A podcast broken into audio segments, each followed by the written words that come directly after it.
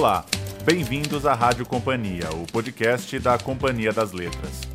Nessas semanas de pandemia, por conta do novo coronavírus, temos respeitado o distanciamento social e por isso alterado nossa rotina de gravações, conteúdos e lançamentos. Mas, de toda forma, realizamos o festival Na Janela, que promoveu debates importantes a partir das obras de diversos autores e autoras do grupo. As mesas de ficção aconteceram no final de abril e você ainda pode assisti-las no nosso canal no YouTube. Já as conversas de não ficção, que foram realizadas em maio, a gente reproduz agora aqui em formato de podcast. Este episódio traz a mesa de número 3, chamada Feminismos, que foi realizada em 23 de maio e contou com Djamila Ribeiro, autora de Quem Tem Medo do Feminismo Negro, e Heloísa Buarque de Holanda, organizadora de livros como 26 Poetas Hoje e Explosão Feminista. A mediação é da jornalista Juliana Bianconi. Você ouve agora o debate na íntegra, lembrando que ele foi realizado ao vivo e à distância, com cada autor e mediador em sua própria casa. Continue acompanhando os conteúdos do Grupo Companhia no nosso site e também nas redes sociais. Bom papo!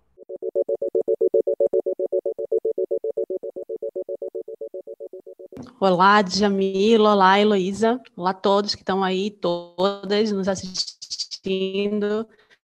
É uma alegria mesmo fazer essa mediação, poder ouvir, conversar e entrevistar um pouco enfim, essas vozes estão essenciais nesse nosso debate feminista e que vai muito além né, dos direitos das mulheres. Então, é isso. A gente, inclusive, quero dizer que Heloísa e Jamila fiquem à vontade de ser uma conversa principalmente entre vocês. Então, caso vocês queiram fazer uma pergunta diretamente uma para outra também, não temos aí grandes formalidades, tá? Bom, eu vou começar aqui pontuando, né, algo que parece óbvio e para quem, enfim, já está no debate feminista e de direitos das mulheres, mas não é. é Djamila e Heloísa são vozes que ecoam muito para além do mercado editorial, para além dos livros, em muitos espaços de cultura, de política. E e isso ainda precisa ser visto no Brasil como uma conquista, porque a gente não tem né, isso assim como um padrão, tantas mulheres é, com essa trajetória, por exemplo, da Heloísa, que atravessa gerações, pautando e sendo referência de debates dos estudos culturais e de feminismo, e também, enfim, a, a Jamila, que entra nesse debate, né, chegou nesse debate, é, ocupou o centro desse debate com um discurso antirracista, feminista. Então, isso no Brasil significa, de fato, romper né, estruturas de opressão, cada uma a de um ponto, enfim, mas vocês estão aí sendo referência e vozes. E é sobre isso que eu queria, enfim, começar perguntando. É, essa construção né, dessa identidade feminista de vocês que vem da pesquisa, da academia. Queria que vocês pudessem falar um pouco sobre isso, porque tem algo que me chama muito atenção e eu acho muito valioso para a gente que está nessa busca por fazer, enfim, a sociedade entender né, o que, que o feminismo reivindica, busca e faz, é, que é a capacidade que vocês têm de traduzir, né? traduzir conceitos, traduzir vivências. Mas, enfim, eu entendo que isso vem de uma formação ali, é, enfim, imprescindível foi essa pesquisa de vocês. Então, eu gostaria, por favor, que vocês começassem comentando um, um pouco dessa trajetória. É, enfim, Heloísa, pode começar, por favor. Só porque eu sou mais velha, né? Bom, eu comecei, é interessante que eu comecei meio tarde, eu comecei em 80 e comecei pela teoria, não foi pelo ativismo. Já tinha um movimento feminista forte no Brasil, que começa mais ou menos em 75, mas nessa altura já estava razoável. Em 82 eu fui fazer um curso nos Estados Unidos, uma pós-graduação em sociologia da cultura, quer dizer, nada a ver com feminismo. E quando eu cheguei lá, estava começando essa, esse, essa, esse boom da terceira onda, que é o boom do, como é que a Jean Franco dizia, é o direito de interpretar, aquela reivindicação do direito de interpretar. Então, eu, eu via para todo lado, era sensacional. Tinha os teólogos que interpelavam Deus, tinha as psicólogas que interpelavam Freud, as marxistas que interpelavam Marx. Era tudo uma coisa assim, era uma fogueira assim de, de, de, de animação, de, foi, foi um momento muito lindo. No meio, e eu estava totalmente mergulhada nisso, babando, sabe? Vestia a camisa mesmo estudava sem parar. E aí eu levei o primeiro tombo, porque minha carreira é feita de tom, de sustos. Então eu tive o primeiro susto que foi o, o livro The Bridge Called My Back, que é espantoso. De repente, a gente estava lá, oh, oh, feminismo, feminismo teórico, né? e vem aquele livro que era um livro que eu acho sensacional, em todos os, dos, todos os jeitos, da Glória Zaldúa e da. Pronto, já esqueci. Quem é, hein, Jamila? Já me esqueci, eu esqueço tudo. Tem que acostumar com isso. Da, eu já já lembro. Então, então, da Glória Zaldu e da, e, da, e da outra, as duas latinas, que, come, que diziam que, que, outras vozes, que queriam botar outras vozes e levar as mulheres juntas. Essa figura, essa figura de, de, de fazer uma ponte para as outras mulheres ficou muito marcada na minha cabeça e principalmente que eram muitas falas. Esse livro, The Bridge Called My Back, ele é um, um hino à diversidade do feminismo, e para mim, feminismo era feminismo branco, aquele que eu estava estudando, não tinha me ocorrido que tinham outras teorias. Eu sabia que tinha outras vozes, mas outras teorias, e aquilo explodiu.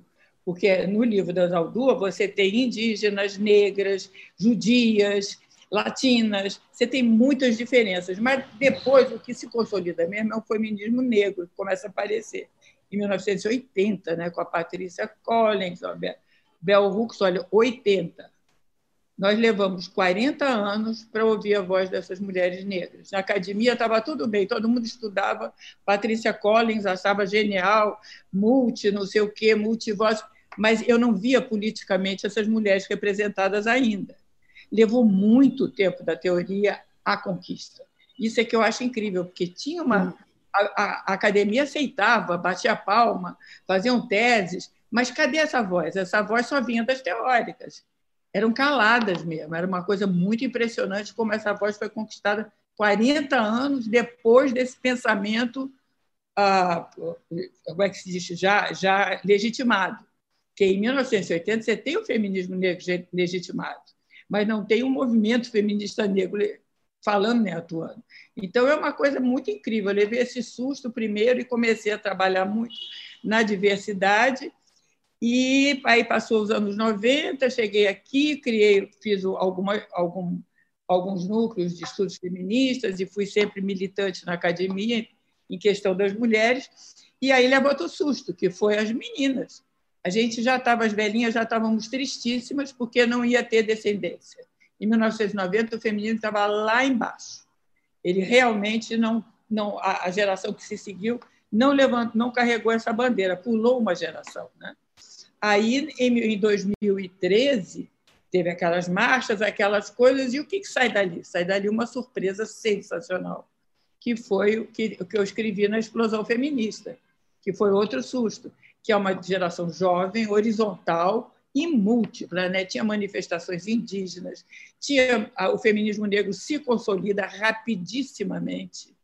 O, o feminismo lésbico, que era muito silencioso, também era uma coisa que no Brasil não tinha voz, ganhou voz. Tem comércio trans, tudo isso é ao mesmo tempo, gente. Uma velha que estava trabalhando há 50 anos nesse assunto, é uma alegria de avó, né? Só pode é um sentimento de avó mesmo, não é outro. É meu Deus, deu certo, nasceram.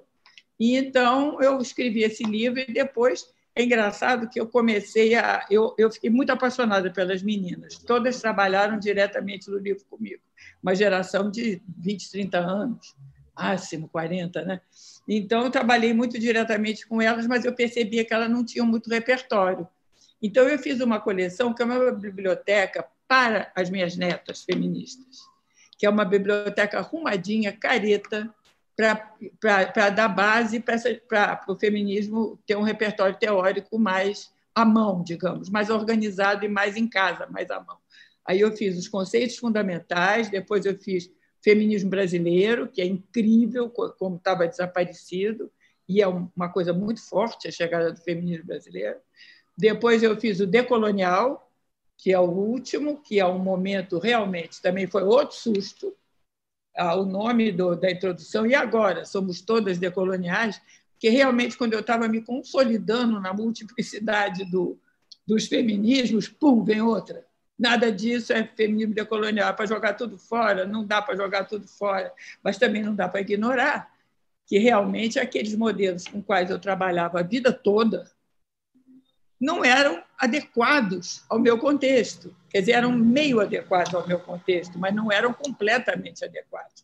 Você tem aqui uma situação colonial muito clara, você tem aqui várias sociedades que foram caladas, você tem toda uma herança africana e indígena que não que foi achatada pela, pela, pelo modelo branco cristão. Então, a, a, a, o feminismo colonial é escavar, de repente, para ver o que, que era antes, como éramos antes. Não para a gente ser igual a antes, que eu não vou virar, não vou morar numa tribo hoje, mas para saber de onde eu vim e para onde eu vou, que necessariamente não é aquele feminismo eurocentrado que eu usava e abusava até anteontem. Anteontem, literalmente, é muito pertinho. Eu estava toda envolvida nas teóricas americanas, na Dona Haraway, são maravilhosas, mas a gente tem que situar. São maravilhosas, a gente lê, estuda, mas presta atenção, aquilo é outro contexto, é uma outra experiência social. Então, eu, foi o terceiro grande susto, né? E eu estou ainda meio embrulhada nisso, tentando ver o que, que eu, para onde eu me mexo. Mas uma coisa para terminar essa trajetória, que eu acho que é muito importante, é que a cada susto eu descobri que ativismo teórico não pode existir, não existe. Se você não cruza com ativismo, aquilo não é feminismo. Se feminismo de gabinete, que você vê muito nos países dos estudos de gênero, naqueles campos afastados que fica só na bibliografia, aquilo você perde muito conhecimento, muito de experiência e tende a simplificar as coisas. As coisas viram esquemas, estruturas, mas nunca porque você está abandonando a experiência. Você não pode, você tem que meter a mão, você tem que se misturar, você tem que conhecer, você tem que chegar mais, você tem que chegar mais. Se você não chegar perto e ajudar suas suas colegas, você você não sabe nada.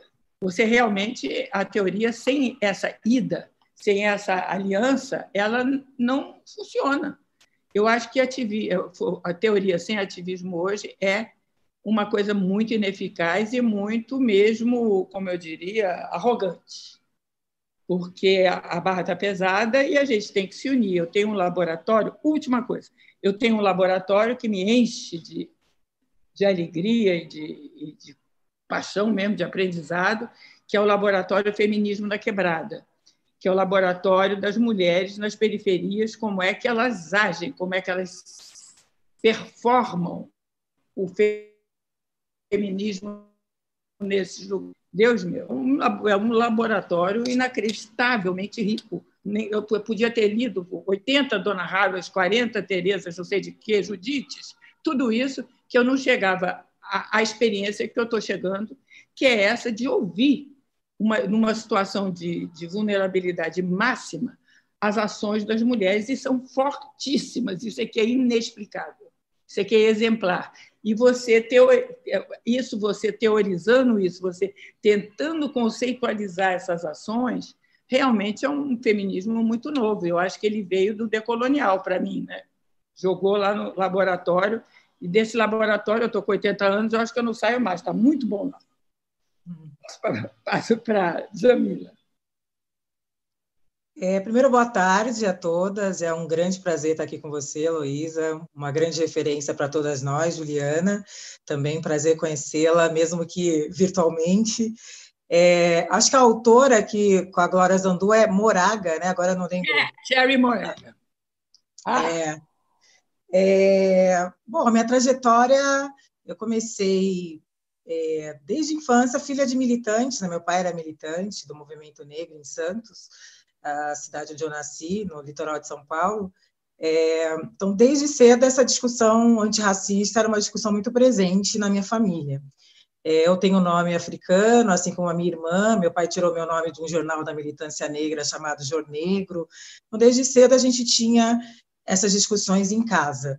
É, mas eu acho que a questão feminista ela vem Depois, no final da minha adolescência, mais ou menos, quando eu conheço a Casa de Cultura da Mulher Negra de Santos, que foi uma organização muito importante lá na Baixada Santista, é, e ali, para mim, foi um divisor de águas, que por mais que eu tivesse essa experiência é, com meu pai, de participar de reuniões, meu pai era aquele cara que obrigava a gente aí, eu e meus irmãos, é, participar das reuniões, ele também foi um dos fundadores do Partido Comunista em Santos, então a gente tinha que participar é, de reuniões, de manifestações, era algo muito presente na nossa vida, mas eu sentia falta como menina, tenho dois irmãos e mais é, mais velhos, e tenho minha irmã e eu, sou mais nova. Dentro de casa, eu sempre fui muito questionadora, porque eu achava que os papéis ali não eram justos, a forma como as coisas eram tratadas em relação a mim e minha irmã. E aí eu conhecia a Casa de Cultura da Mulher Negra, que foi muito importante para a minha formação política, porque foi ali que eu tive contato com o pensamento de feministas negras, foi ali que eu conheci é, Carneiro, foi ali que eu conheci é, Bell Hooks e tantas outras. Elas tinham uma biblioteca na, na, instituição, a biblioteca chamava Carolina Maria de Jesus, foi ali que que eu descobri quem era Carolina Maria de Jesus. Então, foi um grande divisor de águas na minha vida. Então, quando eu fui para para a academia, eu já tinha essa experiência como ativista, porque na Casa de Cultura a gente organizava muitos eventos, seminários, a gente participava de muitas conferências, foi ali que eu tive a oportunidade de andar de avião pela primeira vez, quando a gente foi para o Fórum Social Mundial em 2003, é, depois Fórum Social Brasileiro em 2004, organizar, é, organizar eventos, ter a oportunidade de ouvir também militantes e ativistas e intelectuais negros em conferências. Então, quando eu fui para a academia, quando eu entrei na Unifesp, né, que eu fiz, tenho a graduação em filosofia e mestrado em filosofia política, eu já vinha com essa bagagem do ativismo. Depois eu também fui é, voluntária na Educafro, que é um cursinho pré-vestibular para populações periféricas, é, lá em Santos. Eu fui coordenadora de um núcleo lá por alguns anos. Então, quando eu cheguei na universidade, eu já tinha essa bagagem é, do ativismo. E aí foi o grande desafio de querer estudar numa área ainda majoritariamente branca e masculina, estudar autoras dentro dessa, é, dessa área. E foi um grande desafio. Digo que foram momentos de muita dor, de muita luta, porque os professores não conheciam as filósofas que eu, as filósofas que eu queria estudar. Eu era a única aluna negra da sala, eram poucas mulheres, pouquíssimas mulheres, é, acho que éramos cinco numa turma de 100, mais ou menos, cinco, oito mulheres. E aí foi o grande desafio esbarrar com, com, com essa academia totalmente fechada para esses temas. É, o que me salvou durante esse processo aí na Unifesp foi que a gente acabou criando um núcleo de estudos é, interdisciplinar em raça, gênero e sexualidade, o MAPO, e aí a gente se organizava, a gente era um grupo de estudos, a gente se encontrava de 15 em 15 dias para estudar textos é, de, de, autoras feministas, é, e também organizava debates dentro da universidade. A gente começou a organizar alguns debates, e aí organizamos a Semana de Gênero e Sexualidade, em que as pessoas escreviam trabalhos apresentavam, e, gente, e era um grupo discente, né? a gente que organizava tudo, e isso foi muito importante para que eu não desistisse. É, de pesquisar esses temas, porque foram foi esse grupo, foram os, as ativistas, é, o diálogo com outras acadêmicas feministas de fora da Unifesp, que é, me trouxeram essas referências, não foi lá o curso de filosofia que me trouxe. Eu lembro que quando eu quis demonstrar interesse por estudar Simone de Beauvoir na graduação ainda, fazer uma iniciação científica, um professor meu perguntou Simone de Beauvoir, Simone de Beauvoir, quem que é a mulher do Sartre? E aí eu já vi por essa resposta a pergunta que como que seria difícil o caminho. Mas eu consegui fazer a iniciação científica, é, estudei Simone de Beauvoir ainda na graduação, mas não tinha muito com quem dialogar. É, meus colegas todos estavam estudando os filósofos que eram considerados cânones, então eu sentia muito isso. Não tinha grupo de estudos onde eu pudesse é, coordenado por professores que eu pudesse participar, que estivessem estudando essas Simone de Beauvoir, por exemplo. Mesmo no grupo de filosofia contemporânea francesa, a gente não a estudava. Foi o grupo que eu fiz parte durante algum tempo para ver se é, conseguia ali estudar a obra dela. E acho que o que me salvou também, de novo, foram as mulheres é, da Simone de Beauvoir Society, que é um grupo de pesquisadoras é, de várias partes do mundo que estudam o pensamento da Simone de Beauvoir. É, às vezes meu desespero era tanto que eu ficava na internet pesquisando, é, tentando descobrir pesquisadoras que estivessem estudando Beauvoir, e eu descobri esse grupo. Elas organizam um seminário a cada ano no país de uma membro, desse grupo e a época ia acontecer, acho que era 2011, ia acontecer um seminário na Universidade do Oregon nos Estados Unidos e aí eu inscrevi parte né, da minha pesquisa de iniciação científica e mandei assim na cara e na coragem, eu mesma traduzi do meu jeito, mandei e aí foi aprovado. E aí quando foi aprovada aquela luta para conseguir visto e dinheiro para ir, bom, deu certo, eu fui para o Oregon em 2011 e quando eu chego lá, é, eu era da né, graduanda ainda, no terceiro ano da faculdade. Chego lá, todas que iam participar eram professoras já é, de grandes universidades, ou no máximo, assim, doutorandas. Aí eu fiquei extremamente preocupada com a apresentação, com medo da apresentação, mas eu fui muito acolhida. Então, eu gosto de falar isso, que esse caminho também não é só o caminho de né, às vezes de dor que a gente enfrenta no departamento lá, escutei muito aqui em São Paulo, ah, mas isso não é filosofia, lá vem a menininha que estuda gênero, é, isso não é filosofia pura, lá vem a ativista, é, foram vários enfrentamentos, mas também foram acolhimentos, e essas mulheres da Simone de Beauvoir Society me acolheram, elas me deram todos os livros que elas tinham publicado, é, pelo grupo, com autorização, claro, da Sylvie Le Bon de Beauvoir, em alguns seminários a Sylvie Le Bon de Beauvoir participa. É, elas sentaram comigo, é, me ajudaram a, eu lembro que, a fazer uma tradução melhor do texto que eu ia apresentar. Depois elas foram lá me enfim, questionar, apresentei, me apresentaram caminhos ali interessantes, outras perspectivas que eu ainda não tinha percebido, não tinha tido acesso, e elas foram muito generosas comigo. E quando eu volto para o Brasil, e aí eu mudo um pouco ali do, da minha pesquisa, mas já estava se aproximando do prazo para entregar. É, e depois, quando eu passo no mestrado em 2013, é, 2014 eu participei novamente de outra conferência da Simone de Beauvoir Society em St. Louis, e, de novo, elas foram super generosas e fizeram as críticas ao trabalho. Mais uma vez, me apresentaram também a outras pesquisadoras. E a, e a Margaret Simons, que é uma grande estudiosa da Simone de Beauvoir, que faz parte desse grupo da, da Beauvoir Society, ela foi muito importante para mim é, nesse, nessa trajetória. E também as mulheres negras, sem dúvida nenhuma, da militância, mulheres negras que eu já havia conhecido, como Sueli Carneiro, Jurema Werneck e tantas outras. Então, se não fossem essas mulheres, eu acho que talvez eu não tivesse é, estudado esses temas que eu queria estudar. Mas na minha própria dissertação de mestrado, eu tive também que é, fazer algumas.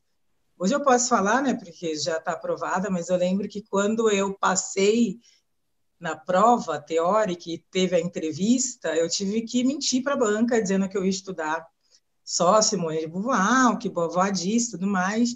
E aí, quando eu passei, eu reescrevi o projeto inteiro. Meu orientador, à época, Edson Teles, sugeriu trazer a Judith Butler para a pesquisa, fazer uma análise comparativa entre Beauvoir e Butler.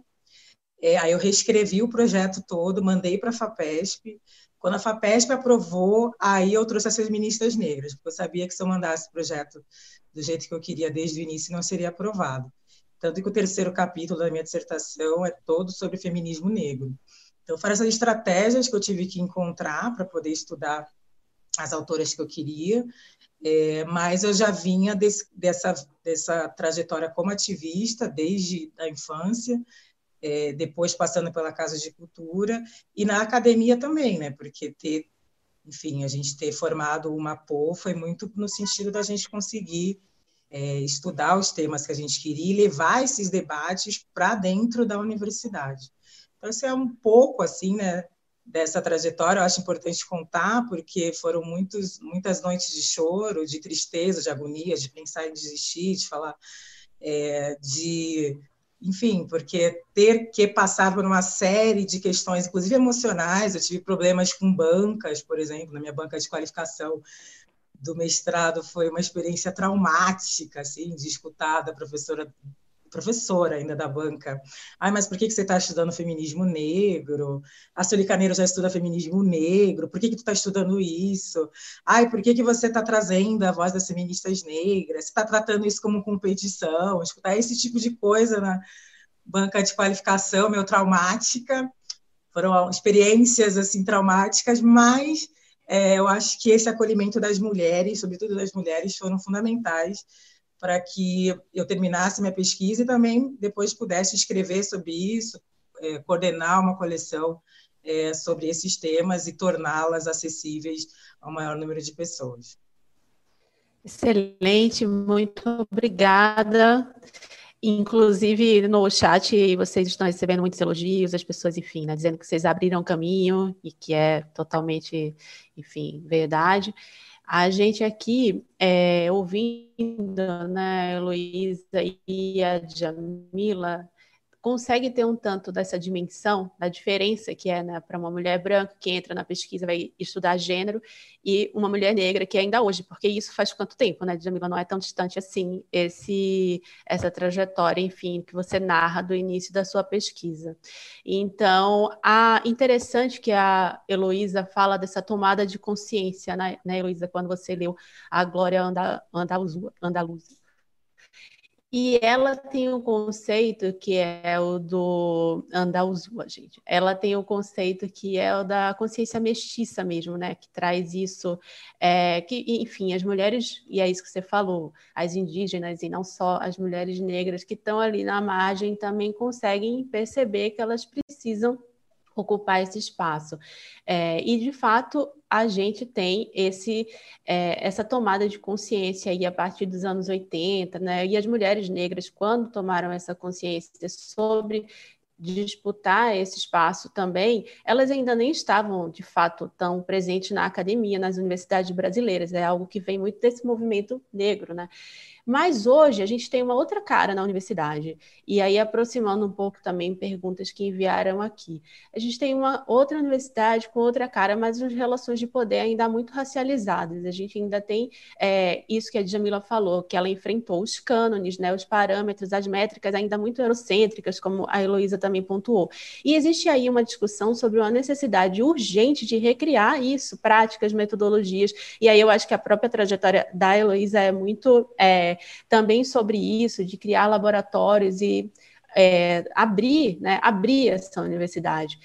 Mas eu queria entender, e, enfim, vocês falassem um pouco, além dessa trajetória de vocês, como vocês enxergam isso ocorrendo hoje, né? Essa, essa relação entre essa recriação de práticas, é, ainda nessa universidade que você tem uma maioria presente de mulheres no Brasil, mas na graduação, é, enfim, o IBGE divulgou no ano passado que os negros já são maioria na, na, universidade brasileira, a gente tem uma outra cara, mas ainda a gente tem essas estruturas, né, tão é, eurocêntricas, enfim. Como vocês veem o feminismo dialogando com isso hoje, com essa recriação de práticas?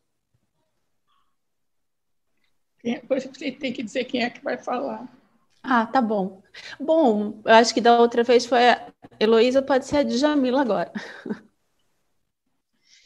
É, acho que é importante que no, nos últimos anos, né, a gente acabou tendo acesso a políticas públicas na área da educação. Né? Eu faço parte dessa geração.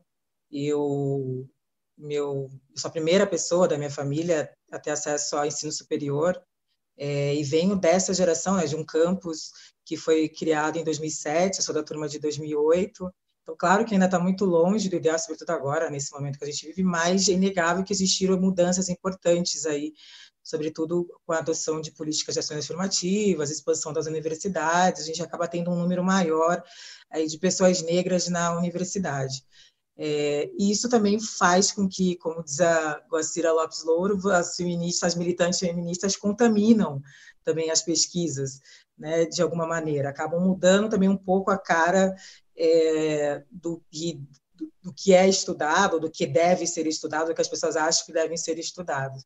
Claro que ainda é um desafio muito grande, mas eu acho que a gente tem uma trajetória muito importante de feministas negras brasileiras, como Lélia Gonzalez, como Sueli Carneiro, como Luísa Barros e tantas outras, é, Zélia Amador de Deus, mulheres que produziram muitas coisas, mas eu acho que tem, também tem uma questão da invisibilidade dessas produções. É, o feminismo negro, ganha mais força né, no começo da década de 80, sobretudo em torno do debate da esterilização forçada de mulheres negras, né, o movimento de mulheres negras, nem todo movimento de mulheres negras é feminista, acho que é importante enfim, fazer essa ressalva, é, mas acho que essas feministas negras elas têm aí uma trajetória, uma atuação muito importante, só que acaba sendo, inclusive, é, não visível.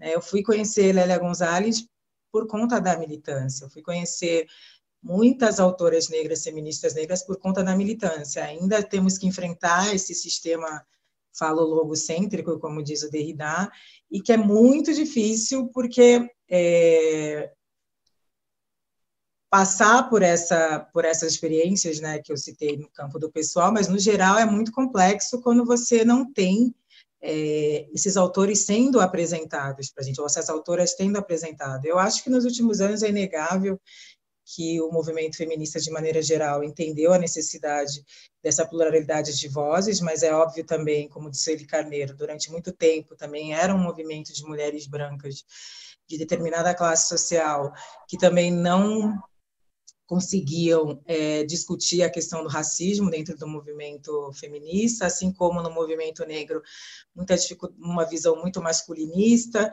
Então, acho que as feministas negras elas vão destabilizando aí, trazendo conceitos importantes como a interseccionalidade, né, que é pensar esses sujeitos que são atravessados por diversas identidades, que estão na encruzilhadas, como diz a Kimberly Crenshaw. Então, acho que elas trazem uma, uma uma discussão fundamental e, e rompem com essa visão universal, né, dessa categoria de gênero universal, essa categoria de raça universal. Mas ainda é um desafio é, estudar esses temas numa academia que ainda é majoritariamente branca e masculina é, na filosofia, que é o lugar do qual eu parto, muito complexo ainda. Eu só fui ter disciplinas sobre filósofas feministas quando estava no mestrado, mas como aluno ouvinte na USP, tinha um professor que estava dando essa disciplina. Claro que tem melhorado muito, eu estou falando da filosofia, claro que nas sociais, por isso que eu fiz muitas disciplinas nas sociais, na história, porque tinha mais abertura, mas na filosofia ainda é, há uma grande resistência. E eu penso que é, ainda há um certo uma visão ainda um pouco equivocada das pessoas em relação ao feminismo negro. Há uma falta de compreensão ainda sobre o que é o feminismo negro, ou propriamente feminismo decolonial. As pessoas ainda têm uma, é, uma visão de que é um, uma cisão, quando na verdade é justamente ao contrário. Acho que Patrícia Hill Collins é, já discutiu muito bem sobre isso, Hooks já discutiu muito bem sobre isso. Só que eu acho que mesmo enquanto feministas negras, é importante a gente olhar para a produção do sul global. Acho que durante muito tempo a gente também olhou muito para a produção das mulheres estadunidenses, que são incríveis, óbvio que a gente não tem como negar que a produção de Collins, Hooks e tantas outras foram importantíssimas e são, Davis, são importantíssimas, mas eu acho que é fundamental a gente olhar também para a produção é, do sul do mundo, que é produzida no sul global. É, eu estou muito interessada hoje em, em ler e conhecer é, o pensamento de feministas latinas, de feministas caribenhas. Estou muito em busca desse, dessas bibliografias, desses contatos, é, desses diálogos, é, muito indo pelo que a Lélia Gonzalez propôs, né, de um feminismo afro-latino-americano, da africanidade. E eu acho que é importante também a gente olhar para essa produção que é, que é feita aqui no sul do mundo, né, sobretudo na América Latina. Porque, por mais que as feministas negras estadunidenses, óbvio que elas não são hegemônicas lá, elas são mulheres negras, não têm hegemonia, mas pelo fato delas estarem no norte global, né, e falarem inglês, a produção delas acaba sendo tendo muito mais alcance, né, do que a produção de feministas que estão escrevendo em português brasileiro. Né? Então, e mesmo aqui no Brasil, a gente é, vai falar muito mais delas do que, por exemplo, falar de Lélia Gonzalez ou trazer o pensamento da Beatriz Nascimento, que por mais que não se considerasse feminista, traz uma produção fundamental para a gente pensar, e tantas outras. Então, acho que o desafio hoje também é olhar para essa produção daqui, que é produzida aqui, é, e legitimar também essa produção. É, um exemplo, né? Angela Davis ela foi traduzida pela primeira vez em 2016, né, por uma editora. Claro que já tinham tido traduções feitas por alguns grupos, mas por uma grande editora foi em 2016, Mulheres S Classe, um livro que tinha sido originalmente publicado em 1981. Né? Ele chega em 2016 no Brasil.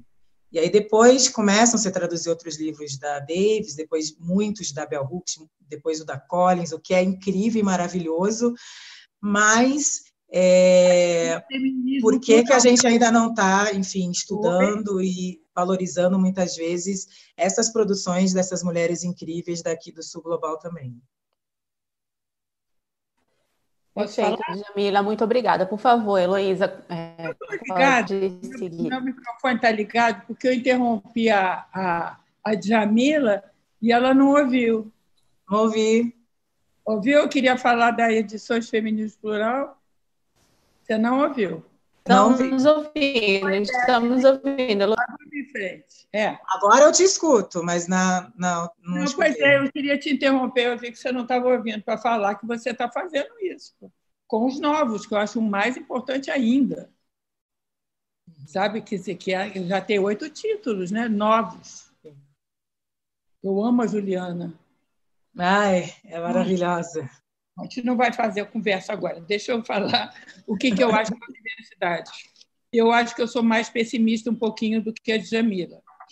A, a, a universidade ela teve cotas e o perfil, a, perfil e a coloração da universidade hoje se deve às cotas.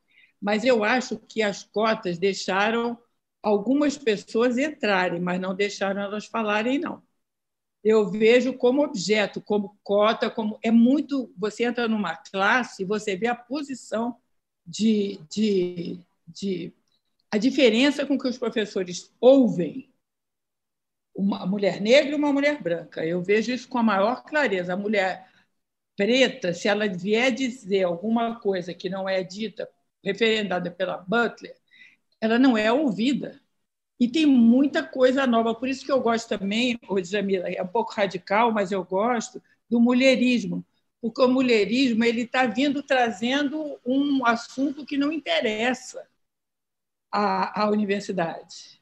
E ele está vindo com ancestralidade, com, com coisas assim que, você, que são saberes. Os saberes negros não entram as feministas elas têm que embranquecer para ficar pretas, de novo, me parece. As feministas uh, negras. É muito difícil, porque para a mulher já é difícil, porque as mulheres não são levadas a sério, principalmente na área científica. Eu vejo que elas são, que elas produzem muito, e cadê a bibliografia? Você não tem bibliografia de mulheres. Para você citar uma mulher é muito difícil achar. Eu, quando estava fazendo explosão feminista, eu fiz assim: uma, um compromisso comigo mesmo. Não vou citar nenhum homem nesse livro, que é uma explosão feminista. Tem muito homem que eu citei, porque eu não tinha referência. Quando eu precisava de alguma coisa, você acha que não tinha sobre a internet? Tinha. É só que eu não achei. Isto é, não estavam disponíveis na medida que os homens estavam disponíveis. Então, você tem sim, as mulheres elas são muito, muito ah, como é que minimizadas, não, elas têm que virar homens, as, as, brancas têm que virar homens e as negras têm que virar brancas e homens para poderem ser ouvidas, o que é uma maluquice. Mas é o que eu acho que ainda é o ponto que a gente está. A Jamila tem que provar três vezes mais do que eu que ela sabe as coisas. Ela não pode falar o que ela só o que ela sabe. Ela tem que, além disso, ela tem que provar. É muito difícil, gente as feministas brancas virando homem, você vê isso numa percentagem altíssima. Eu acho que é só quando você fica muito velha, que você já tem muita experiência de vida, você começa a enxergar essas coisas.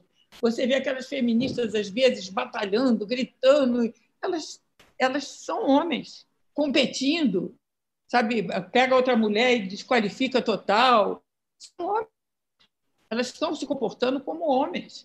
Então, não são todas, obviamente. Né? Então, mas é que para se firmar na academia, você tem que fazer isso. Você tem que virar homem, você tem que competir, você tem que qualificar seus companheiros. Eu não vejo aquela coisa de trazer, foi uma atrás todas. Esse, esse movimento de trás todas, conjunto, que é uma coisa que deveria, pelo menos, ser visceralmente a atitude, a prática feminista, ela não traz, na, na universidade não existe. Uma vira top star. Aparece uma, seja branca, seja negra, que é mais difícil ainda que a branca, vira uma pop star, aquela mulher maravilhosa, não sei o que, conseguiu. Conseguiu, mas não trouxe mais gente, mas não destruiu aquela instituição, porque a gente tem que lembrar que universidade, escola, igreja, família, tudo isso é instituição. E quem nos forma do jeito que a gente é, racista, ah, machista e etc., é, são as instituições. Você, quando entra num trabalho numa instituição, você tem que mexer com ela. Se você não mexer com ela, você vai reproduzi-la, não tem conversa. Eu acho que o formato da sala de aula, se você não mexer com o formato da sala de aula, você vai dar um pouquinho o que você está querendo, mas não é tudo, porque você não está não tá mexendo com a estrutura dessa instituição. Eu não sei se eu estou sendo clara, mas eu acho que para mexer com a universidade tem que mexer com a estrutura dela, estrutura de valores, estrutura de funcionamento, aquela burocracia gigantesca que não é à toa. Você para chegar lá você tem que se for mulher, então tem que botar um decotão para conseguir uma assinatura. Quer dizer, é, é assim. Então, eu acho que você tem que mexer, ao mexer com o pensamento, com a produção de conhecimento, você tem que mexer com a instituição onde você está, porque senão você não vai ser ouvida. A menos que você vire homem, que é o que é mais fácil fazer, né? Uma bela carreira, faz uma bela carreira, faz aquela palestra fodaça, né? Que você chega, aquela palestra ostentação, que é a abertura, né? A mulher não faz palestra ostentação, mulher quer contar, mulher, não sei, naturalmente não faz. Eu não consigo fazer, só antigamente eu fazia para poder ter ponto no Lattes, sei lá onde. Mas agora eu não faço mais, eu conto a vida, eu misturo o meu texto com a minha vida, que é o que é um pouco a conversa de mulheres. As mulheres negras têm um pouco mais isso, elas conquistaram um pouco mais isso. Elas vêm sempre da avó, elas falam um pouco, elas se permitem um pouco falar de si. Mas isso é interditado na academia, você tem que falar. Em suma, eu acho que as mulheres negras ainda são objetos de estudo, é uma linha de pesquisa, uma linha de pesquisa mas elas não são sujeitos. Se elas não forem feministas negras, se elas quiserem ser filósofas sem ser feminista, nem estar tá com preocupações de raciais, elas não vão ser ouvidas. É uma bolha, feminismo é uma bolha. Você tem que estar naquela bolha para se fazer ouvir. Eu acho que isso é um absurdo. fico irritadíssima, desculpa. É, eu concordo, claro que é um, é um caminho longo, sem dúvida nenhuma. O que eu quis frisar é que não tem como negar é, essa importância da gente, é, como eu comecei falando, né, que é um caminho ainda muito longo, mas que inegável que nos últimos anos é, a gente ter tido acesso à educação, isso foi fundamental, né, para as muitas famílias negras. Não que isso tenha mudado a estrutura, essa instituição, da, muito pelo contrário, mas não tem como negar que o fato da gente ter tido mais acesso a isso foi fundamental, sobretudo para aquilo. Claro que a gente ainda vai enfrentar é, esse, esse eurocentrismo, como eu contei, que eu tive que enfrentar é, na academia, mas eu discordo disso que a gente tem que embranquecer. Porque, primeiro, o que é embranquecer? Eu acho que é importante, também tem muitas feministas negras fazendo o diálogo com a ancestralidade. Eu sou uma, eu sou do candomblé, a gente traz essa discussão, assim como a Carla Cotirene também. traz, ou a Sueli Carneiro traz, enfim, pensar as mulheres negras pela figura de Oxum. Eu acho que a gente, é, quando está dentro da academia, Claro que a gente tem uma série ali de barreiras e de coisas que a gente é obrigado a fazer, né? No meu caso, eu tive que falar que estudar Simone de Beauvoir e Butler, duas teóricas brancas, para conseguir estudar é, a feministas negras na minha dissertação de mestrado. Mas eu acho que isso são estratégias que a gente às vezes tem que ter, mas não que a gente não saiba que elas estão sendo estratégias. E fora disso, é, por exemplo, quando eu consegui depois defender a minha dissertação e aí pensar uma coleção só com autoras negras e autores negros, é muito uma resposta a, a, todas essas dificuldades. Claro que não vai mudar uma estrutura secular, que é a estrutura brasileira, uma estrutura colonial, um país que tem mais tempo de escravidão como de não escravidão, muitíssimo pelo contrário. A gente sabe da dificuldade que é, a gente está num país em que jovens negros são assassinados dentro de casa é, a cada 23 minutos, a gente sabe de tudo isso. Mas partindo da, de Lélia Gonzalez, né, que dizia que o nosso legado não é só um legado de dor, é um legado de luta e resistência, eu acho também importante trazer esse legado de luta e resistência, senão a gente desiste, né? Senão a gente vai para casa e não sai mais de casa. Eu acho também importante é, visibilizar esse legado de resistência, essa capoeira que os povos negros tiveram que ter no, no Brasil para conseguir sobreviver. Eu acho que trazer também essas referências, visibilizar essas referências também é fundamental para quebrar com esse modo branco, masculino de fazer. A gente está questionando, inclusive refutando esse modo branco masculino de fazer e pensando de uma maneira coletiva. É por isso que a coleção, por exemplo, é um projeto coletivo, ou quando a gente vê as organizações feministas negras, esse saber também coletivo. Eu entendo que é essa estrutura, da forma como ela está, enfim, mais do que ninguém, inclusive, eu só pude fazer estudar com quase 30 anos, eu fui fazer faculdade, eu defendi meu mestrado com 35 anos, é, o quanto que é difícil, mas, ao mesmo tempo, acho que é inegável, é, a gente precisa reconhecer que essas políticas foram importantes, inclusive, para que pessoas como eu tivessem acesso à universidade e rompessem com um ciclo de exclusão nas nossas famílias. Posso falar? Oi, Heloísa, claro, vai lá. Tá. Está ruim que eu quero conversar com a Djamila e eu não consigo falar quando ela está falando. Tem uma coisa técnica aqui. Eu ia dizer para ela que eu não falei que tem que embranquecer, não. Tenho que embranquecer, assim como eu tenho que virar homem. A gente tem que fazer essas estratégias. Mas a diferença é que eu estou muito velha, estou no final da vida. E eu quero arrementar, eu não aguento mais de fazer uma longa trajetória pela frente. Aliás, eu não tenho uma longa trajetória pela frente. Eu quero agora, eu quero que a universidade fique legal agora. E não vai ficar, é óbvio. Né? Não vai. Não vai. Ainda mais agora. agonia de tempo, eu não tenho tempo e eu quero ver isso, porque a minha vida inteira foi um casamento ruim com a universidade. A paixão, aquele casamento com sabe, com, com, com malandro, que você ama profundamente, mas quer matar. É a minha, eu odeio. Eu entendo, claro. Então, o tempo todo isso. Eu quero dar um jeito nessa universidade, eu não vou ter tempo, porque eu só tenho mais dois, três anos, e dois, três anos eu não vou conseguir me, me acabar com essa história. Mas eu acho que essas estratégias existem, claro, eu faço o tempo todo. Eu minto muito, assim como você mentiu para botar. Você sabe a mentira da Eliette Xavier? A gente mente o tempo todo, estrategicamente. A Eliette Safiotti quis fazer uma tese sobre mulher em 1965 com Florestan Fernandes. Aí ela não podia falar de mulher porque não valia para a tese. O Florestan não ia aceitar. Então ela disse que era uma tese sobre, sobre é que é? luta de classes Aí ela botou só a palavrinha, a mulher na luta de classes. E falou, falou, falou, falou, falou sobre luta de classes. No último capítulo, ela enviou a mulher, a mesma coisa. Quer dizer, isso em 65 com Eliette Safiotti. A gente tem que driblar o tempo todo. Isso, me, neste momento, me irrita. Eu não quero virar homem agora. Talvez eu até quisesse antigamente, mas agora não. Agora eu não quero mais. E tá, é, é difícil, mas eu acho que a gente, eu queria deixar esse legado para as minhas netas, que elas saibam que mudar o conteúdo não adianta sim, mas não adianta tanto quanto mexer na estrutura da universidade. Você tem que trazer uma novidade e mexer naquela estrutura. Perfeito. Forma a gente Está cortando. Desse jeito horrendo, machista, racista. É a estrutura. Sim. Bom, vou puxar aqui. É, enfim, acho que você. Oi, desculpa, Heloísa, aqui está cortando, então achei que você tinha terminado. Mas desculpa, não, você está terminando ainda. Pode falar. falar. Quando ela ah, tá bom. falando. Esse tá bem. Técnico. Bom, acho, é, enfim, a gente tem aqui muitas perguntas, gente. Não vai dar tempo para quem está acompanhando de fazer todas, porque, enfim, a gente está. As, questões estão rendendo aqui, que bom.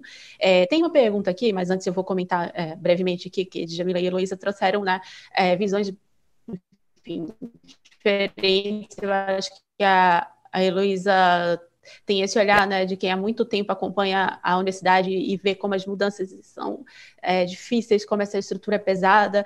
Uh, enfim, acho que a Djamila traz essa uh, indignação, né? nem inquietação, indignação mesmo de chegar lá e encontrar só é, autoras brancas, sendo que a gente tem tantas, é, ou então uma isso americana, sendo que a gente tem tantas mulheres incríveis e, e que falam sobre a nossa realidade é, de uma forma, com a tradução tão mais próxima, né? A própria Lélia.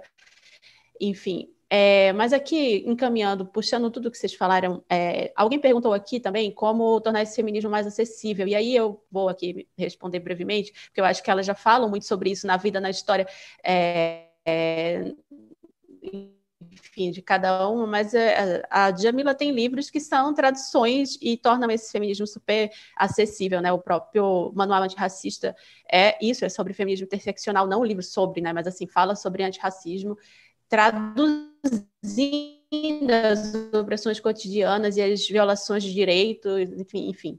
É, tem o, uh, Quem Tem Medo do Feminismo Negro, a história dela tem forma mais acessível de você entender isso, enfim, acho que a Heloísa com a explosão feminista traduz esse feminismo é, principalmente da quarta onda, fala dessas buscas mesmo também. Tem um capítulo que eu acho que vocês falam uh, sobre isso, né, Heloísa, sobre como as mulheres ainda chegam e ficam nesse canto é, meio retraídas, mas você fala, uh, enfim, as pessoas, as mulheres que escreveram junto com você sobre essa geração tombamento, que eu acho incrível, maravilhosa, é, enfim, né, que afirma mesmo ali os seus símbolos, as suas, né, enfim, referências.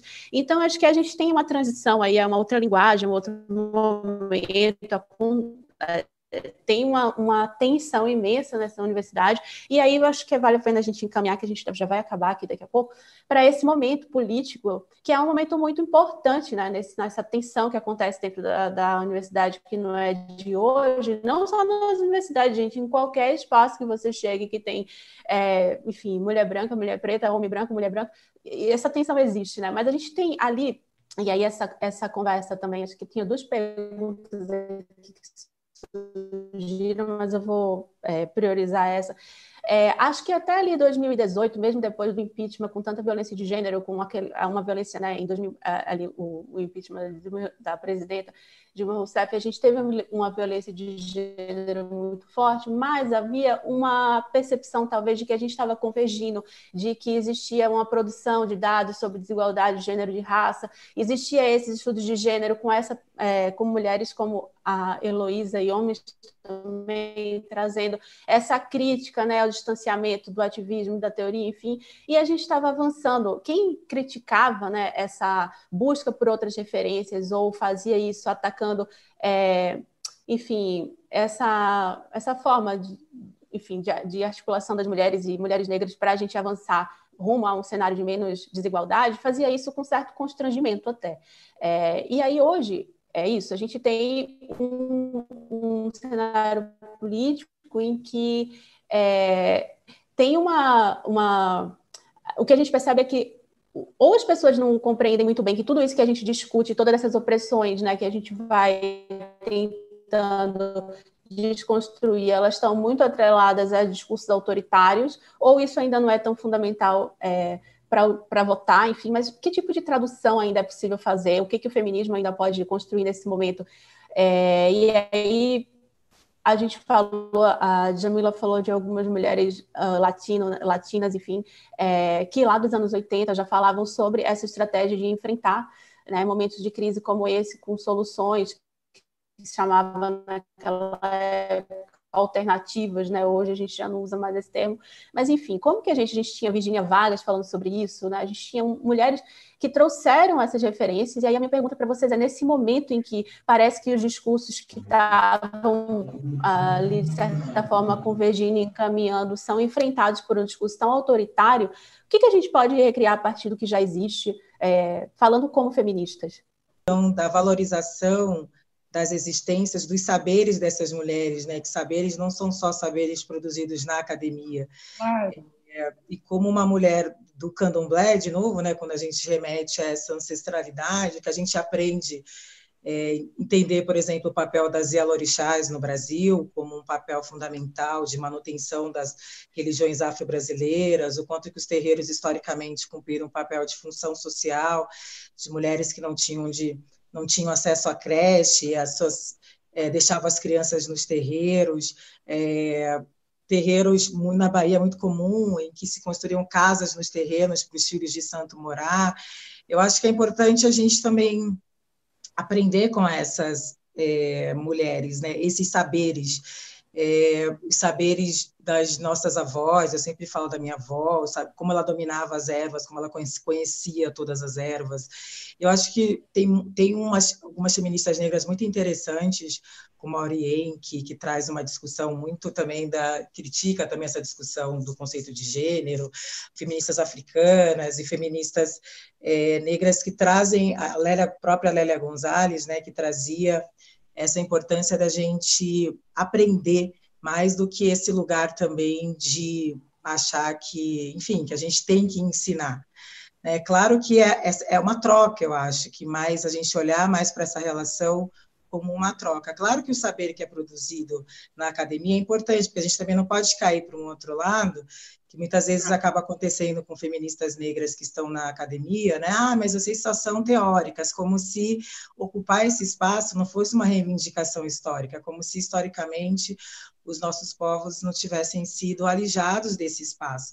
Então, a gente também não pode criar mais dicotomias nesse sentido. Então, muitas vezes a gente escuta, né? Ah, mas por que está na academia, ah, é um conhecimento acadêmico, como se é, a gente não pudesse estar lá. Então, às vezes acontece isso por parte de, por parte de algumas pessoas do movimento social. Quando eu acho que a gente tinha que olhar essas relações mais como dialéticas e não como dicotômicas. Uhum. É, e isso eu acho que é interessante. A Bell Hooks faz isso muito bem, né? Quando ela traz a sua própria experiência e também traz o conhecimento acadêmico. Então, como muitas de nós, a gente sabe, mulheres negras, né, na sua grande maioria, não tiveram acesso à universidade, como é que a gente vai é, querer que colocar saber só como saber que vem produzido de lá? Então, acho que é importante a visibilização é, desses saberes, o quanto que a gente também tem que aprender, o quanto que é, o fato da gente circular por muitas periferias e conversar com as mulheres, o quanto que a gente também aprende sobre esses legados de resistência que a hum. Lélia Gonzalez traz, independente se essas mulheres se identifiquem como feministas ou não, né? independente se elas é, entendem ou, ou, ou, acham que precisam partir desse lugar do feminismo ou não. Eu acho que eu estou muito num, num momento de refletir sobre essas trocas e sobre esses saberes que são hum. produzidos é, em, em, vários espaços, em vários territórios, e como esses saberes também nos constituem é, como feministas negras. Eu acho que o povo negro, mais do que nem povos indígenas, tem muito ao que nos ensinar né, sobre estratégias de resistência, o que, que foi o Quilombo de Palmares, mais de 100 anos de resistência incomodando a coroa portuguesa. Mas a gente ainda coloca como exemplo de resistência sempre o que vem de fora, né? Então, a gente louva muito, por exemplo, a Comuna de Paris e não fala de quilombo de Paris, por exemplo. Então, acho que a gente tem muito que aprender ainda, as mulheres, para o movimento de luta por creche, na década de 70, muito por conta de mulheres dos movimentos populares, as mulheres do luta para o movimento por moradias, que é formado majoritariamente por mulheres.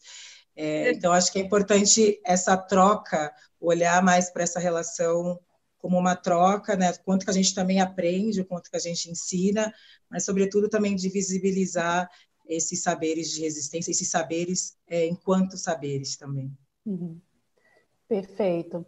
Bom, a gente vai aqui se encaminhando é, para o final, então eu queria fazer uma, um comentário aqui é, para a gente fechar e deixo também aberto caso vocês queiram fazer um comentário final acho que a gente falou bastante né, sobre é, como de fato o feminismo hoje ele precisa né, contemplar é, essa, essa visão mesmo da pluralidade, da diversidade em todos os aspectos, não só discutindo conteúdo, né, mas nas práticas, nas estratégias, nas formas de fazer.